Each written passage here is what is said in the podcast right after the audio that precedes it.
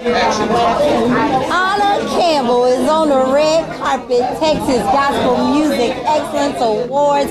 Do she look young? Probably because she is here as a candidate, a finalist for the Youth Artist of the Year. How old are you? 24.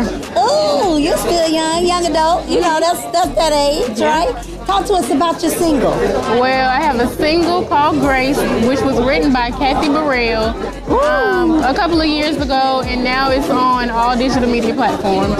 All right. So you're coming out of the Campbell Trio, right? Yes. Talk to me a little bit. Now, I mean, when you sing with a group, you know, you're a part of a group, and then you make that venture to be solo, you know, how is that going for you? How does that feel? It feels good. I miss my brother sometimes on the side of me, but overall, it's a good experience. That's good. And you know what? You're about to break out. I'm really excited. What do you have coming up? Um, still working on new music, um, studio sessions. Be on the lookout for me. Be on the lookout for Anna Campbell.